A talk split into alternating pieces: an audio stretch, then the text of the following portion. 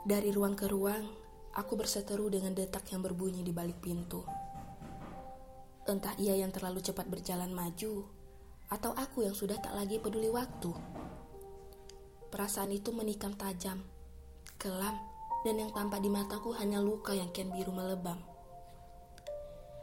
Setelahnya aku dijatuhkan pada cinta, lagi dan lagi.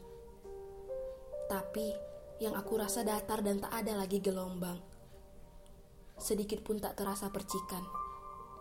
Entah aku yang tak perasa, atau memang hati yang sudah tak lagi ada. Perasaanku dipertanyakan terus.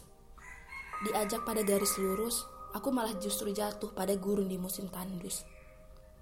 Hidup serasa hanya sepetak kardus.